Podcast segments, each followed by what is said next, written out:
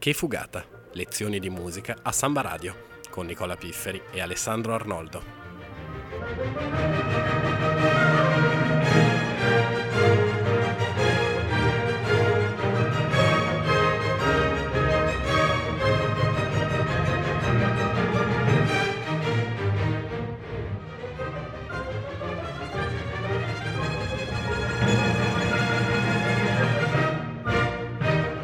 Bentornati a una nuova stagione di Che Fugata. Siamo tornati, siamo tornati per ricominciare il nostro viaggio nella storia della musica e per questa nuova stagione partiremo dall'opera. Um, quello che vogliamo fare all'interno di questa stagione è diciamo così, un percorso antologico per quelle che secondo noi sono le opere più importanti del panorama europeo che noi conosciamo meglio. Partiamo oggi quindi con La Bohème. L'opera è tratta da Le Vie de Bohème di Henri Murger è in quattro quadri e eh, appunto il libretto poi è stato eh, diciamo adattato eh, da Giuseppe Giacosa e Luigi Illica che sono gli storici librettisti di Giacomo Puccini, che è il compositore che l'ha scritta. Prima rappresentazione a Torino, Teatro Reggio, il primo febbraio 1896. La storia raccontata nella Bohème è la storia di alcuni personaggi molto importanti, giusto? Sì, eh, troviamo quindi quattro artisti, diciamo, squattrinati, come si potrebbe dire, Rodolfo Marcello, quindi un poeta, un pittore, Chonard e Collin, musicista e filosofo e abbiamo anche qua il ventaglio delle voci maschili, quindi tenore, baritono, baritono e basso.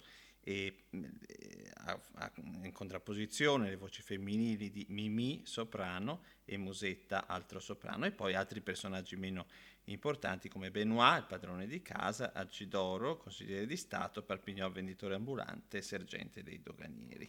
Ma vediamo brevemente la trama di quest'opera. Siamo a Parigi, soffitta, appunto abbiamo detto già quattro artisti squattrinati. In poche parole, centrale in quest'opera è eh, la vicenda tra Rodolfo e, e Mimì. Mimì, eh, con un, appunto, si è spento il lume, perde la chiave, quindi nasce questo amore tra il poeta e, la, mh, mm, e appunto Mimì, eh, che poi appunto mh, mm, molto sinteticamente si ammala di eh, tisi e quindi morirà eh, alla fine dell'opera. Nel primo quadro siamo appunto in una soffitta di Parigi, siamo a una freddissima vigilia di Natale e il poeta Rodolfo e il pittore Marcello, appunto artisti squattrinati, decidono di sacrificare lo scartafaccio, quindi diciamo così la brutta copia, con l'ultimo dramma di Rodolfo per scaldare almeno un po' la gelida soffitta.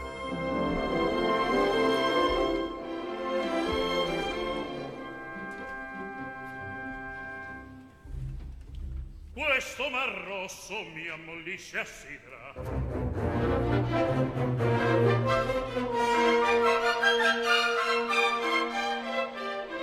Come se addosso mi piovesse stile. Per vendicarmi a fuoco un faraone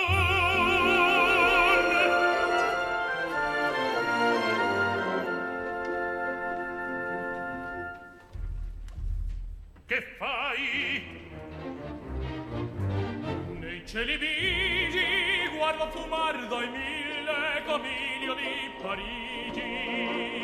E penso a quel poltrone d'un vecchio caminetto ingannatore che vive ozio come un gran signore abbiamo sentito una parte di questo quadro iniziale della Bohème, che è un esempio compiuto dell'intento di evadere dalle costrizioni dell'opera divisa in arie, duetti e concertati, rimanendo comunque all'interno della propria tradizione per creare un organismo unitario e coerente. Per fissare un ritratto individuale e allo stesso tempo collettivo del gruppo di artisti squattrinati, eh, Puccini coordina in scioltezza diversi parametri, este- estese melodie liriche, agili cellule emotiviche, tonalità in funzione semantica, colori lucenti e vari in orchestra. Il motivo iniziale che avete sentito eh, del piccolissimo diciamo, prologo prevede un avvio quindi dei fagotti, dei cieli, dei contrabbassi e si propaga rapidamente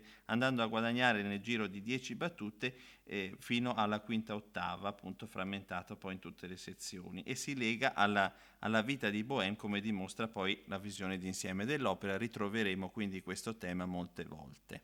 La melodia Nei cieli bigi che abbiamo appena sentito intonata da Rodolfo caratterizza assai bene sia la vitalità appassionata ed esuberante che la tenerezza del personaggio, anche quando poi verrà ripresa dai flauti nel momento in cui eh, il suo dramma viene sacrificato per ravvivare il fuoco nel caminetto, come dicevamo prima eh, della trama. Raggiungono Rodolfo e Marcello Collini, il filosofo, e Chonot, il musicista della combricola, che con grande sorpresa di tutti è riuscito a guadagnare alcuni scudi. Decidono quindi di festeggiare recandosi a pranzo nel quartiere latino. Legna, sigari! Guardo! Legna! Guardo! Le novizie d'una fiera, mille stinci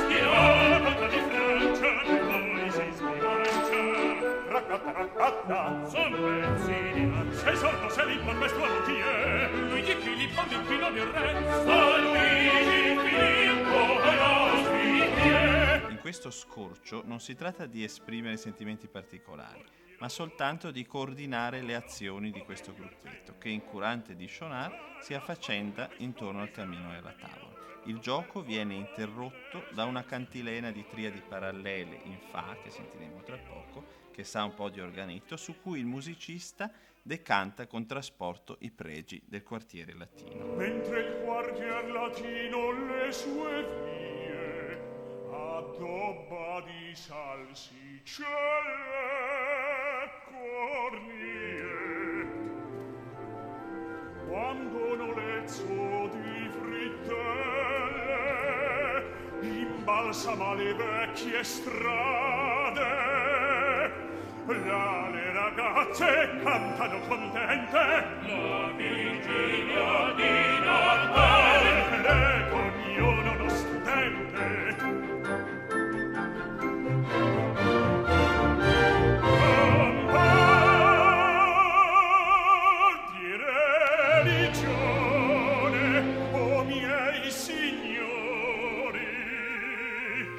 quartetto si libera abilmente accusando di adulterio di Benoit, il padrone di casa venuto a riscuotere la pigione arretrata, e quindi si avviano verso un caffè-ristorante.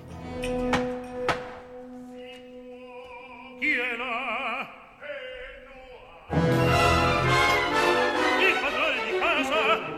Posso sul muso? Non c'è nessuno? È chiuso? Una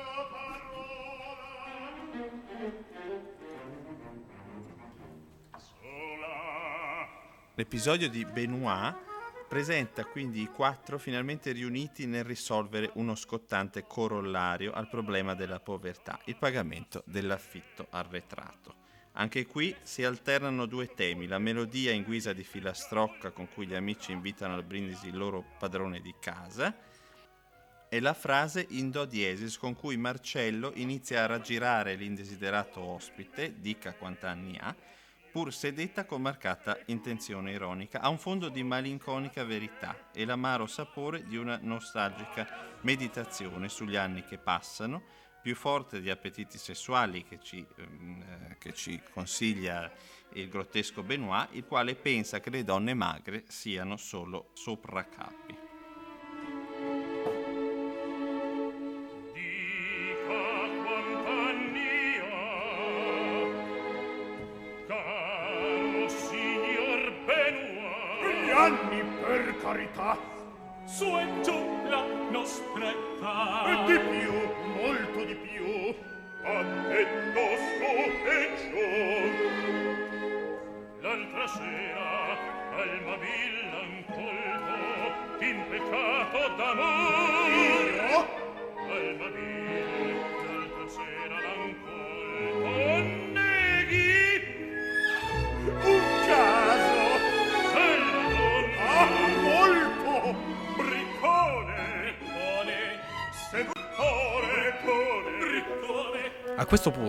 Rimane nella soffitta solo Rodolfo eh, per terminare un articolo e quindi raggiunge i compagni, ma inaspettatamente qualcuno bussa alla porta. Si tratta di Mimì, una giovane che abita nel palazzo e che prega Rodolfo di aiutarla perché le si è spento il lume mentre scendeva le scale. Improvvisamente però la ragazza si sente male e Rodolfo la soccorre, ma Mimì nell'accasciarsi perde le chiavi di casa. D'un tratto si spengono i lumi di entrambi e al buio Rodolfo, già invaghitosi della giovane, tenendole la mano, le racconta della sua vita. Geni da manina se la lasci riscaldar cercar che giova al buio non si trova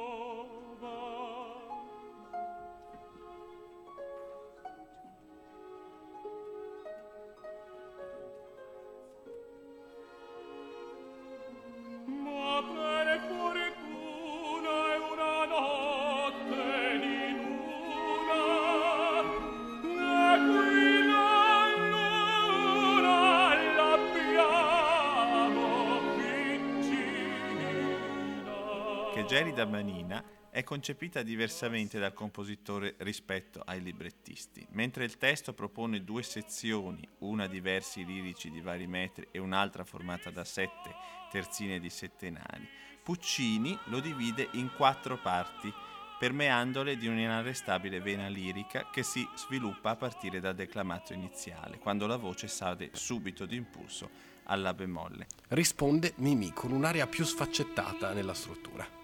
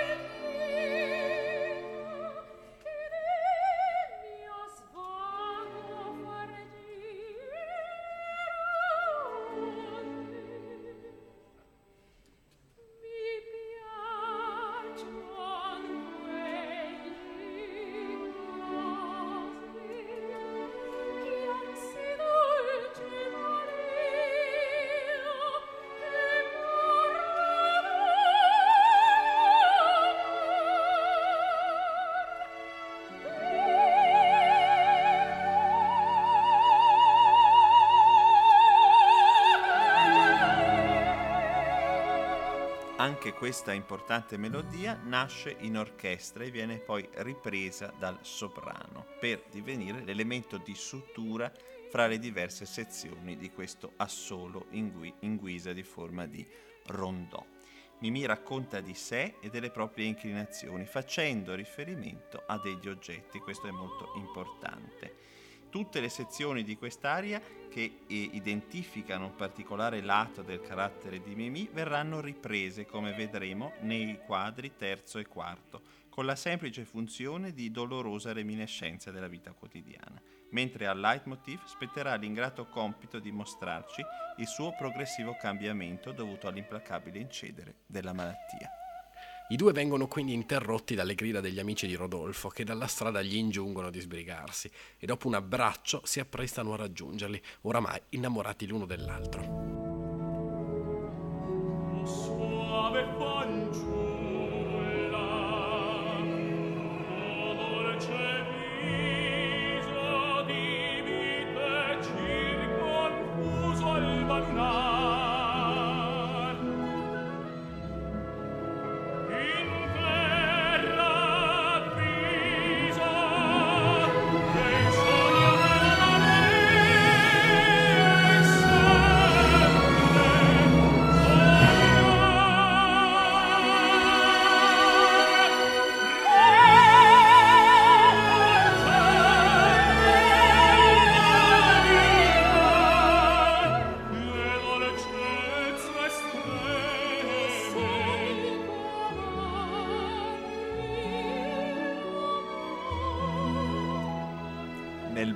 breve A2 conclusivo, l'amore romantico è l'assoluto protagonista e assorbe ogni sentimento piccino nell'anelito all'ideale, sia dell'uno che dell'altra.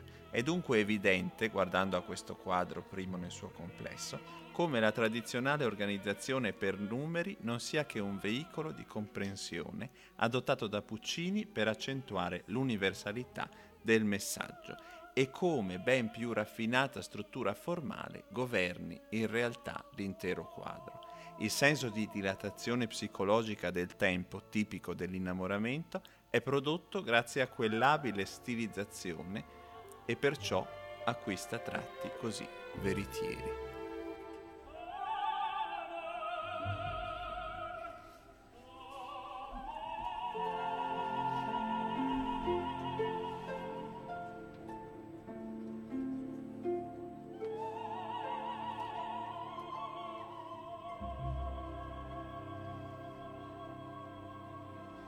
Passiamo quindi al secondo quadro. Siamo nel quartiere latino, siamo sempre alla vigilia di Natale.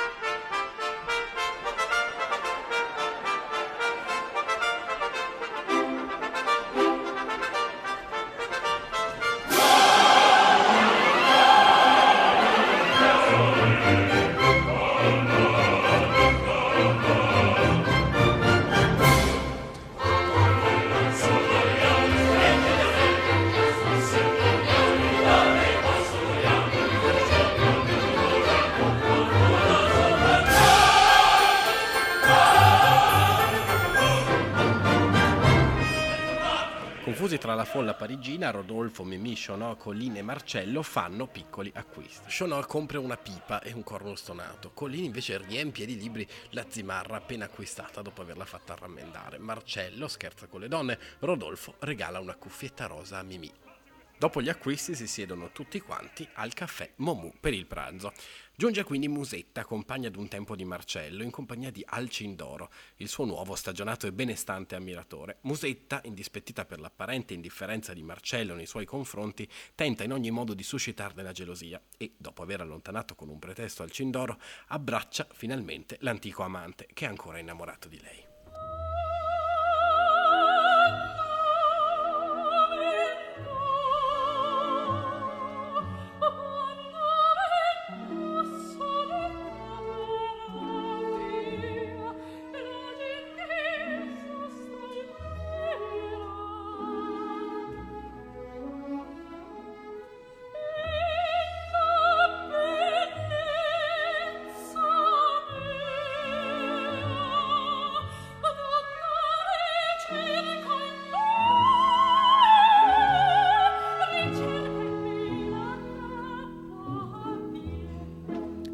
L'episodio di Musetta e del suo riavvicinamento a Marcello, a differenza dell'incontro tra Rodolfo e Mimì, non comporta una vera e propria divisione del quadro in due metà, ma si inserisce fluidamente nel contesto della scena concertata. Puccini qui ferma l'azione ponendo al centro il sensuale valzer lento e ripartito in tre quarti quando Menvò soletta, usato come musica di scena.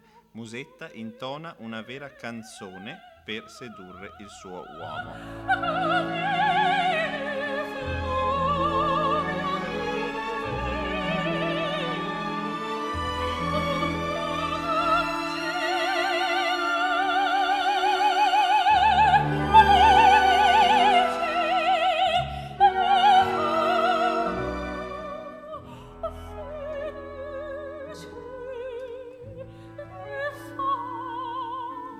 Davvero impossibile quindi resistere più a lungo a tanta grazia e dopo l'ironico concertato Marcello riprende la melodia della ragazza, doppiato dall'orchestra al massimo volume.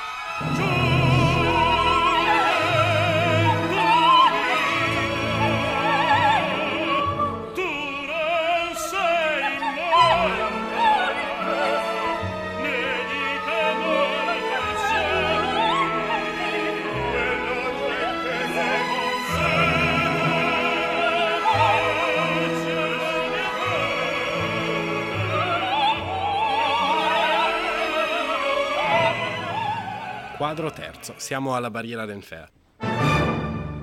È l'alba e sta nevicando nei pressi di un cabaret dove si esibisce Musetta. Giunge Mimì e chiede di Marcello, che lavora come pittore proprio nel cabaret. Trovatolo, gli confessa tra le lacrime che la sua unione con Rodolfo è un inferno a causa della gelosia estrema del poeta e chiede a Marcello di aiutarla. Marcello le rivela quindi che Rodolfo è nel cabaret, addormentato su una panca e le promette che parlerà all'amico. Mimì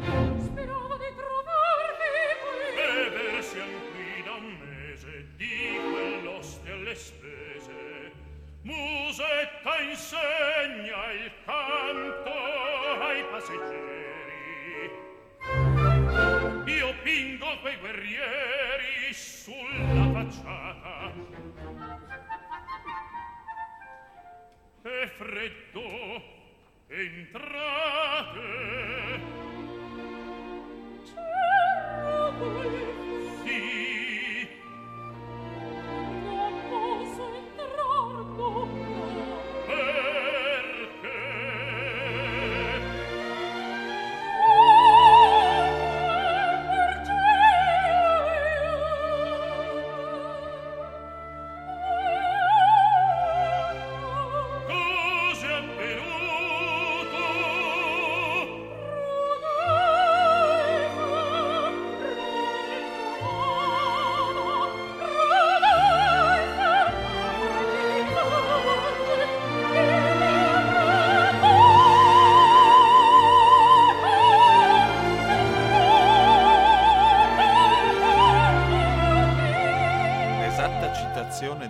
tema di Mimì che accompagna l'entrata della ragazza ci riporta al momento del suo ingresso nella soffitta e al suo temporaneo malore, là dove la musica aveva suggerito per la prima volta la sua fragilità fisica.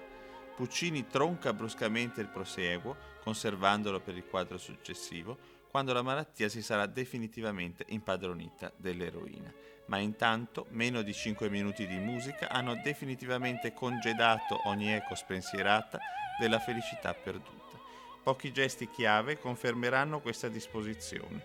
Risuona il tema della bohème e Marcello invita la ragazza a entrare all'interno. La sua risposta è una domanda. C'è Rodolfo? Solo quattro note sussurrate con dolcezza. La prima disperata espansione lirica. Marcello, aiuto. Poi il passaggio al minore, quasi come un nodo che le serrasse la gola. La tragedia inizia qui.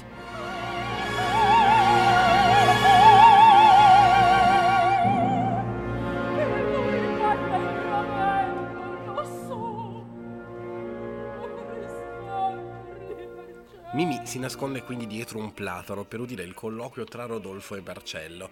Il poeta confida all'amico la volontà di lasciare Mimi perché non è in grado di assicurarle una casa calda e confortevole dove poterla curare dalla tisi maligna che la consuma. Marcello finalmente qui non ci sente. Io voglio separarmi da Mimi. Sei volubil così. Già un'altra volta credetti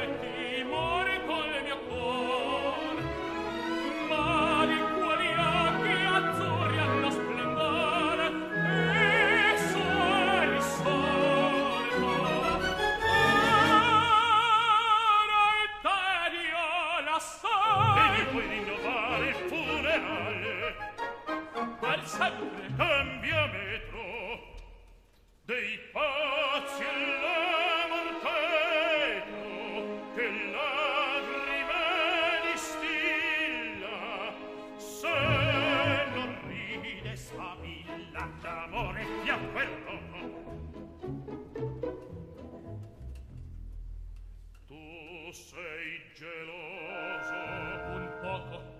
Collerico lunatico imbevuto di pregiudizi noioso cocciuto.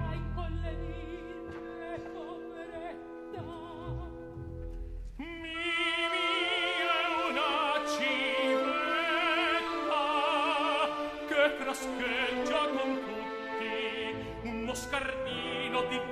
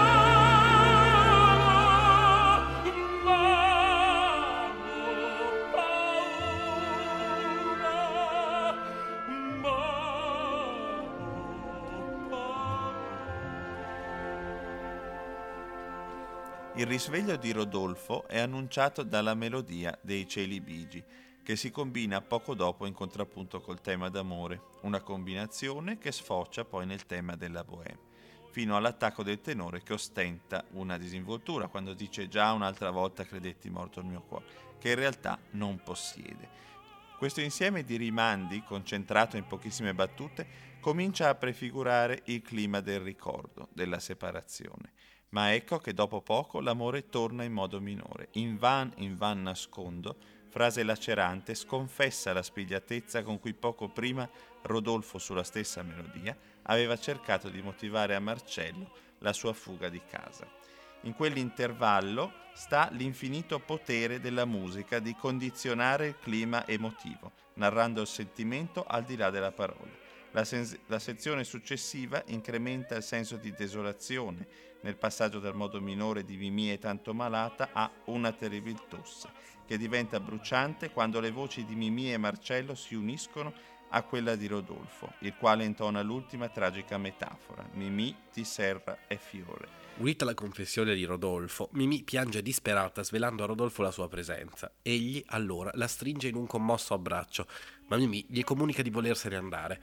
È però troppo doloroso lasciarsi d'inverno e i due amanti rimandano la separazione ad aprile, alla stagione dei fiori, allontanandosi mentre tra Marcello e Musetta scoppia una lite furibonda.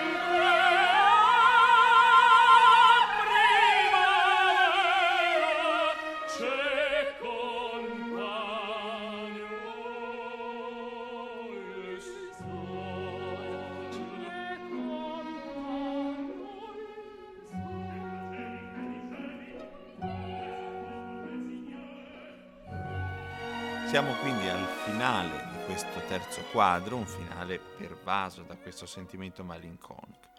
E qui Rodolfo e eh, Mimi attaccano questo duetto in cui si lasciano definitivamente e su questa melodia appunto di intenso lirismo. Il ritorno poi alla fine in scena di Musetta e Marcello trasformerà questo insieme in un quartetto con l'efficace contrapposizione fra i loro coloriti scambi di battute, quindi tra eh, Marcello e Musetta, e l'estasi amorosa tra Mimì e Rodolfo. Musetta e Marcello parlano molto concretamente, ma le loro parole rischiano di sfuggire, tanto forte è il richiamo che proviene dai due amanti immersi nel loro idillio di addio.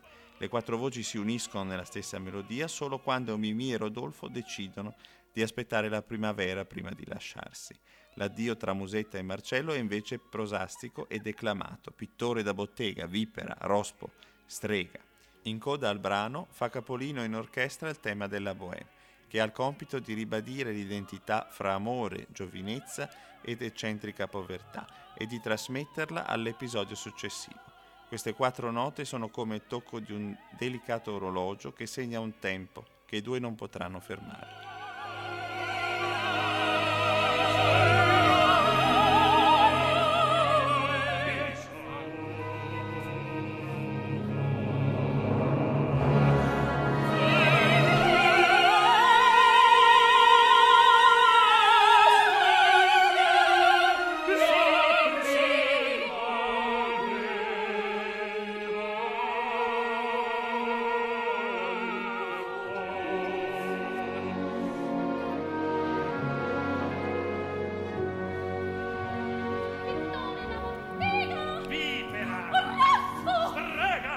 Quadro quarto.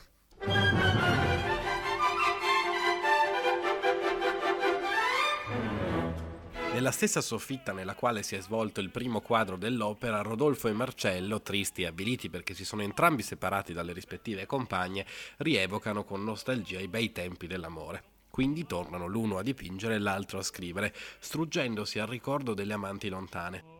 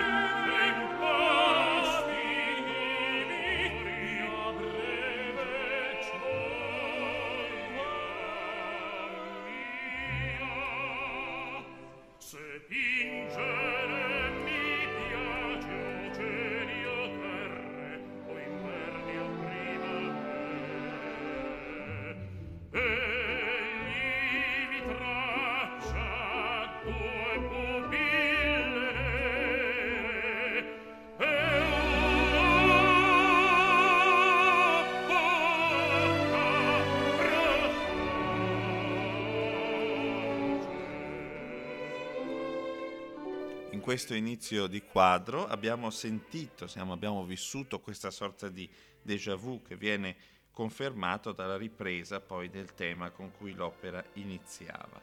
Rodolfo e Marcello stanno tentando di lavorare, ma il ricordo delle amanti evoca delle rispettive melodie. E quindi o oh, Mimì tu più non torni, ci dirà Rodolfo. Mentre scorre la musica, pian piano ci si accorge che le parole di Rodolfo sono il fulcro dell'opera o Mimì mia breve gioventù. Ah, vien sul mio cuore, poiché è morto amor. La fine dell'amore è anche il termine della giovinezza che non può più tornare.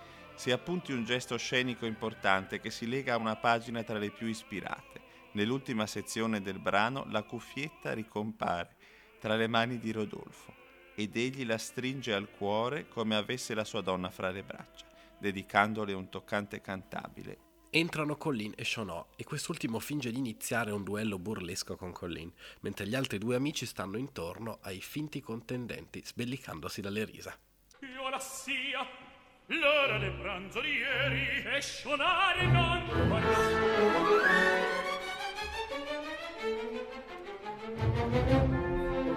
Eccoci, ebbene, ebbene, del panne piatto degno di demostre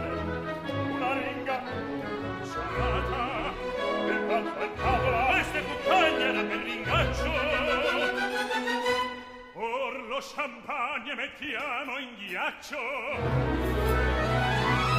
Prima del finale, Puccini scrive ancora una scena di gruppo che inserisce all'interno della forma quasi in funzione di scherno.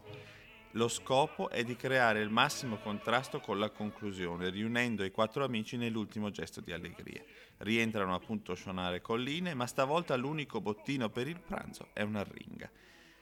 Improvvisano qualche buffonata, uno squarcio che diventa una piccola recita privata per non pensare a quelli che sono i loro bisogni materiali. Dopo aver commentato l'azione coi temi del quadro primo, l'orchestra si impegna con infinita grazia in una microscopica suite di danze introdotta dal tema della bohème, una gavotta, un fandango, infine una, cradil- una quadriglia affidata alla coppia Rodolfo-Marcello, conclusa dal burlesco duello fra Sionare e Colline, armati della pala e delle molle del caminetto, ovviamente spento. Ma l'allegria della brigata viene interrotta dall'arrivo di Bosetta, la quale annuncia che Mimì è sulle scale, ormai sfinita dal male. Mimì entra e saluta gli amici di un tempo, mentre Marcello, avvedutosi del suo stato, esce alla ricerca di un dottore. Di me che mi segue che stane. Vabbè.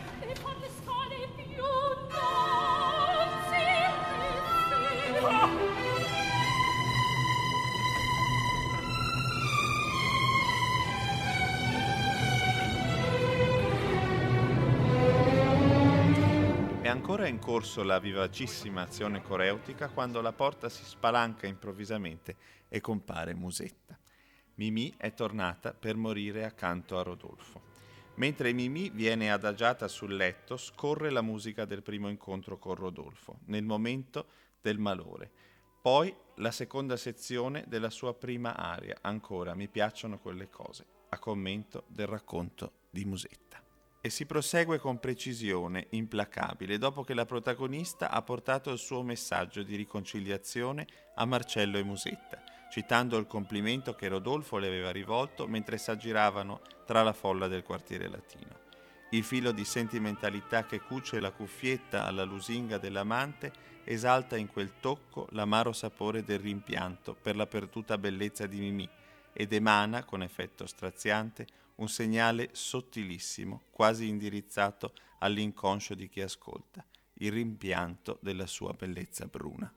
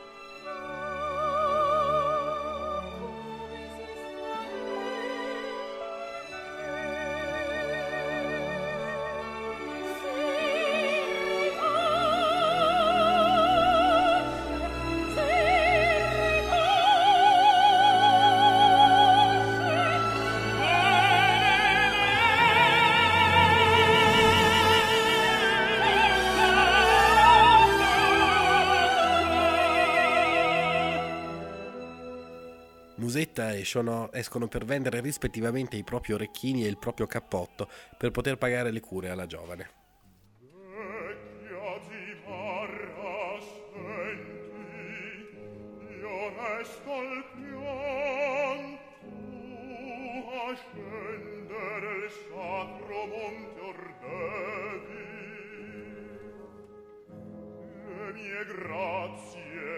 primo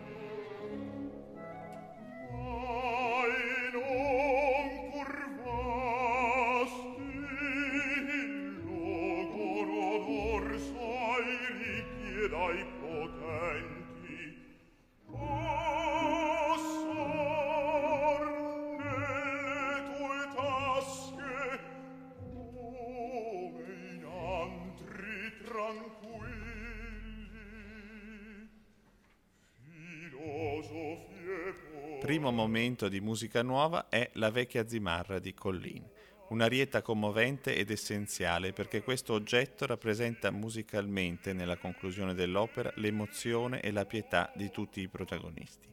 Gli orecchini che Musetta si accinge ad impegnare per ottenere un cordiale e soddisfare l'ultimo desiderio di Mimì non hanno lo stesso valore del pastrano che nel frattempo Colline si è tolto di dosso. Intanto perché l'oggetto ha un passato ai nostri occhi, abbiamo assistito all'atto dell'acquisto da parte del filosofo, ma soprattutto perché l'indumento non serve solo a riparare dal freddo il proprietario, sul cui fisico allampanato sembra essersi modellato, ma ad ospitare nei suoi capaci risvolti i libri che simboleggiano la sua passione per la cultura. Il rapporto fra il filosofo e la zimarra, che ascende i sacri i gradini del Monte di Pietà, si può ben definire di amicizia e l'affetto rende oltremodo doloroso il commiato. Con l'indumento se ne va un altro pezzo della giovinezza di tutti, e poiché Collin non vive avventure romantiche, l'amore per la cultura è anche il sentimento più autentico che prova, un sentimento che lo lega di amicizia a filosofi e poeti e lo rende dignitoso coi potenti. Partiti i bohemien dalla stanza, Mimi intona il suo canto di morte.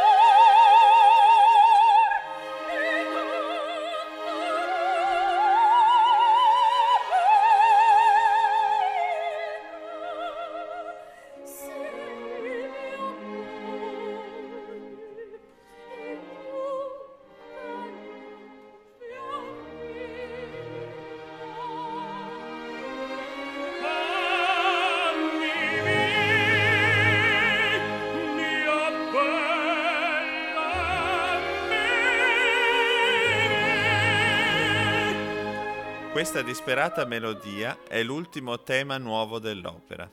Ogni frase è detta in progressione discendente sui gradi della scala, quasi a rendere l'affaticamento di lei. Poi sorge improvvisa l'ultima espansione lirica verso l'acuto. Sei il mio amor e tutta la mia vita. Dopodiché Rodolfo trae da una tasca della giacca la cuffietta rosa per mostrarla alla sua compagna, raggrinzita sul lettuccio. Tutti accorrono al capezzale e Musetta dona il manicotto da lei desiderato. Se la cuffietta rappresenta l'amaro rimpianto del tempo felice, il manicotto è un oggetto comodo ma privo di passato e nel momento in cui soddisfa un ultimo desiderio della protagonista annuncia la sua morte. Mimì vi ci infila le mani e pronuncia la sua ultima shakespeariana parola prima di morire, dormire. Quindi Mimì pare assopirsi e muore senza un gemito, mentre Rodolfo, disperato, l'abbraccia per l'ultima volta. Come va? Vedi? E tranquilla. Che vuol dire quell'andare e venire? Quel guardarmi? Così?